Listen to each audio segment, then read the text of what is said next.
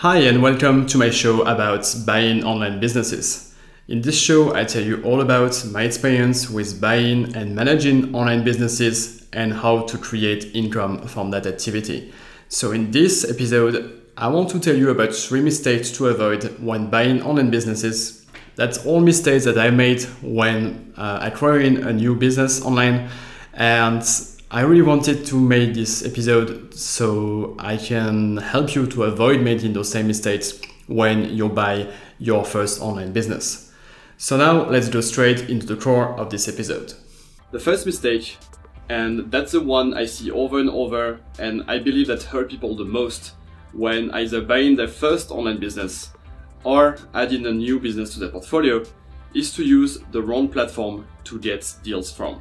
And by that I mean choosing the wrong broker to uh, buy websites. So I don't want to be too specific about names. It's not about naming some good platforms here or bad platforms, but if you take a platform like Flippa, where people usually uh, go to you know, look for online business deals, there's a big problems with those uh, particular platforms because anybody can just list a website on there and yes, you can verify some data like ownership of the domain, like Google Analytics. Basically, you don't have to do that. You can just list a website um, like randomly and provide the data yourself, right? Say, okay, it's making, uh, let's say, $2,000 a month, but at the end, it's not verified. What better brokers do, like Empire Flippers, like FE International, they actually do a lot of work that requires also money, right, on, on their side to, to have people work on that to make really a pre-vetting of each deal that end up on their platform. This makes sure that you have high quality deals only on their platform. Of course, then it's still your job to choose the right one for you and you know the one that really makes sense for your portfolio. But it's already pre-vetted and you can be sure that the numbers that are on the platform are correct. And that's not the case for Flippa. So I personally bought uh, a small site actually from, from Flippa like maybe four years ago uh, at the time this video was recorded and yeah the numbers were just fake so it was my fault that i didn't you know check more the data from the from the owner basically they provided you know everything like Google Analytics which was actually right but also faked by uh, fake users. And basically, what they provided, uh, the Amazon screenshot from the Amazon affiliate account was also a fake. So, platforms like Empire Flippers, like FE International, will verify this. They will go inside the accounts of the sellers to actually verify the numbers. So, that was the first mistake, and the one that you should really avoid. Select a good platform or broker to buy online businesses from. This will save you a lot of headaches and avoid you to lose a lot of money.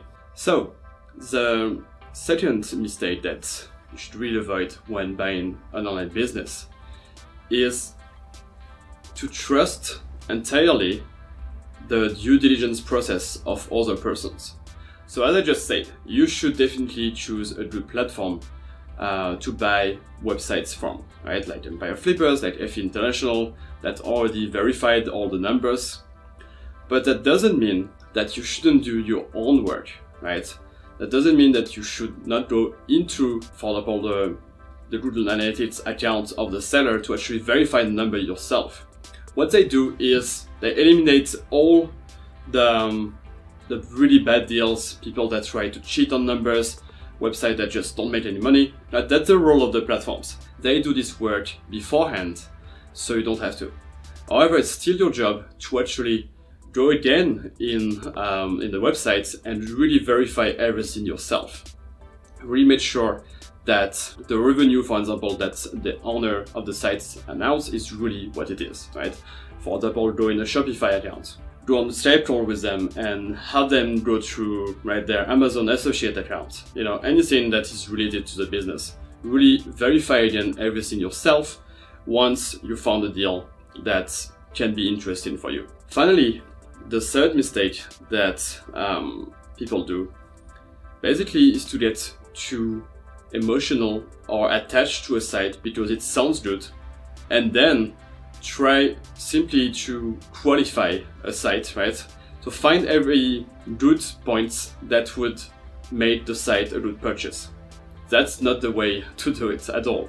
Because when you put emotions and try to qualify your site, basically, you will maybe in some deals end up with not at all what you wanted. What you should do uh, instead of that is reverse the process and try to find everything to disqualify a site. Let's take an example of this.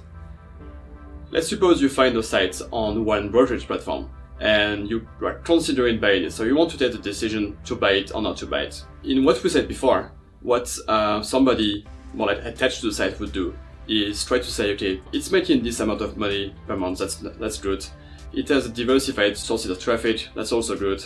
I like the topic of the site. That's also another good point. That sounds good. I will buy it. Whereas what you should do is really go uh, through a checklist of a lot of different control points, and for each of those points, try to disqualify the site. So try to find reasons why you should not buy it, right? Rather to find reasons why you should buy it. For example, let's say one of the points of your checklist says the site should have a diversified source of traffic, at least two main sources of traffic. And if the site that you want to purchase uh, just have traffic mainly from Google, right? Google organic search, well, that's a way to disqualify this site and just move to another one.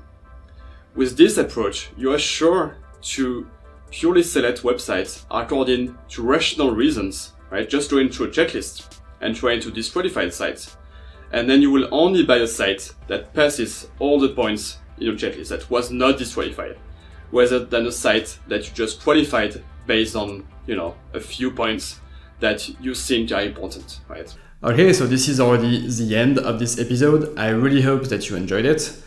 As usual, make sure to get all the resources that I mentioned inside the episode uh, just in the show notes of the episode on my website at marcoschwarz.com.